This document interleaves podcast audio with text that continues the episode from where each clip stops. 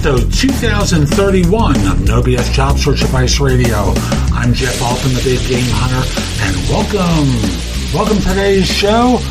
I got another week before I take a little time off until the first Monday in January. Man, I can use a little bit of a break. And today's show is one about getting more responses to your resume. Because if you're not going to follow my advice about not applying for jobs, if you're going to keep submitting your resume to the black hole or posting it on job boards, you got to at least get some advice about how to get more responses. And that's what today's show is all about. Hope you find this helpful and give it a great review wherever you listen to the show. And now let's just get going. Have you been struggling on your interviews? Are you not getting the results that you want? My course, my book, my Kindle book, The Ultimate Job Interview Framework, will help you dramatically improve your performance. Now, if you like the course, it's a video course that I offer through Udemy. You can order it at TheBigGameHunter.us or as a paperback or Kindle book on Amazon. What the course will teach you is really very simple. The best question to ask on an interview and when to ask it. How to answer the question, tell me about yourself, far better than anyone else would ever answer it. In addition, you'll be able to tell stories that connect the dots with the interviewer about how your background fits the role and be able to ask questions that are going to allow you not to step into the minefield that you've been in too many times before in your job search and in your career. So again, it's called The Ultimate Job Interview Framework. It's available on Udemy. That's udemy.com. Or you could go to my course directly at thebiggamehunter.us /interviews. Again, available inexpensively as a course or as a paperback or Kindle book on Amazon. Now let's get back to the show. This episode is brought to you by Shopify. Forget the frustration of picking commerce platforms when you switch your business to Shopify, the global commerce platform that supercharges your selling wherever you sell. With Shopify, you'll harness the same intuitive features, trusted apps, and powerful analytics used by the world's leading brands. Sign up today for your $1 per month trial period at shopify.com/tech, all lowercase. That's shopify.com/tech. Let's talk about how to get more responses to your resume. Now, it's not just as simple as flipping resumes like burgers at a fast food restaurant over the transom of some organization. There's actually a pretty simple strategy to it, and it does involve a couple of different components. So the first one is, dealing with the generic resume that you might place on a job board, looking for responses from recruiters or third-party recruiters or corporations to the resume. Now, here, you don't know what the job is that they're looking for. So understand they're looking at keywords. They're searching via keywords, and your resume needs to be keyword laden in order to get responses. It also has to be near the top when they do their search, because if you let your resume sink more than 3 screens down, more likely 2 screens down, they're never going to see it. Being practical, when you think about what you do on the web, when you do a search, how many screens down do you really go looking for product? You're not on screen 10.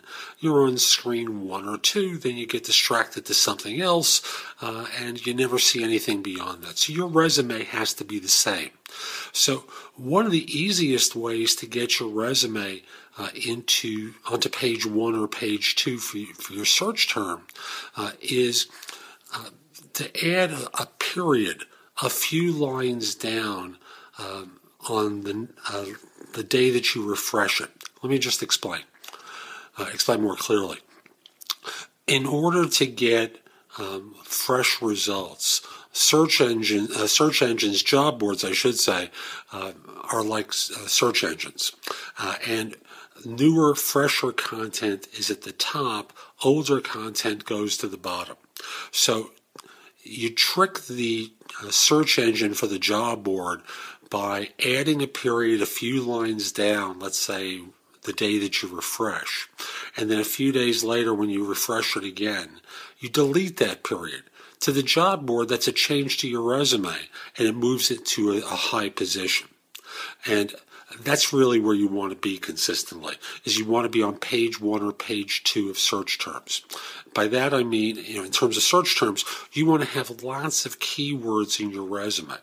You ideally want to have them positioned relatively high in the resume because some of the search engines have tools that weight out, kind of like Google does, the probability of fit. And one of the factors that they use is how high in the resume the keyword is. So recognizing that keywords are highly placed early in the search result. So that's for the generic one that you might put on a job board. For if you're submitting a resume to an applicant tracking system, and I'm not a big fan of that, I'll deal with that in another video, but assuming that you want to do that, the simplest thing I'm going to tell you to do is, again, keyword rich, but targeted toward the specific job that you're responding to. They don't care that you may have done 37 other things beyond the one that they care about. So they need to see things in your resume that demonstrate the fit, and you need to make it obvious to them. So targeted resumes submitted against specific jobs. Pretend a 6-year-old is reading the resume. Would your resume show a 6-year-old how you fit the job? If they have to make the 6-year-old stretch, the likelihood is you'll never get an invitation. Why do I talk about it being a 6-year-old? Recruiters are busy folks. They're not just simply recruiting for one job. They're interviewing people all day. They're talking to people like me. They're talking to hiring managers. They're doing phone interviews. It's a lot of goes into their job. So they may look at a resume for 15, 20 seconds, 30 tops, making a decision. So you don't want to make it hard on them, because the reality is if they have doubts, they hesitate. They go to another resume. If they hesitate, the likelihood is they're not going to come back to yours and give you another interview. They're certainly not going to call you and say, what about this? What about that? Why? Because the next resume is probably going to have it. So make the fit obvious to them. Pretend, again, like you're dealing with a 6-year-old. A 6-year-old with ADHD who's finding it very difficult to pay attention just because they have so much else to do.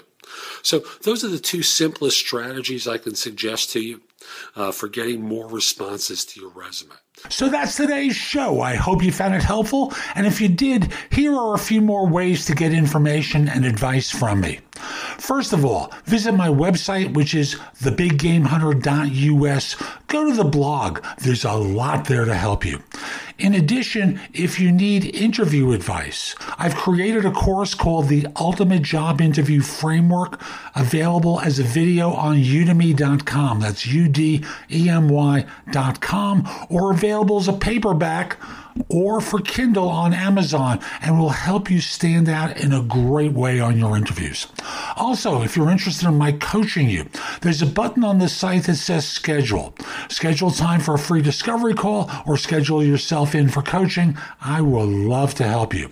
I'm able to help with regard to interview preparation, leadership coaching, salary negotiation advice, making a good decision between different offers, anything related to improving yourself in the workplace.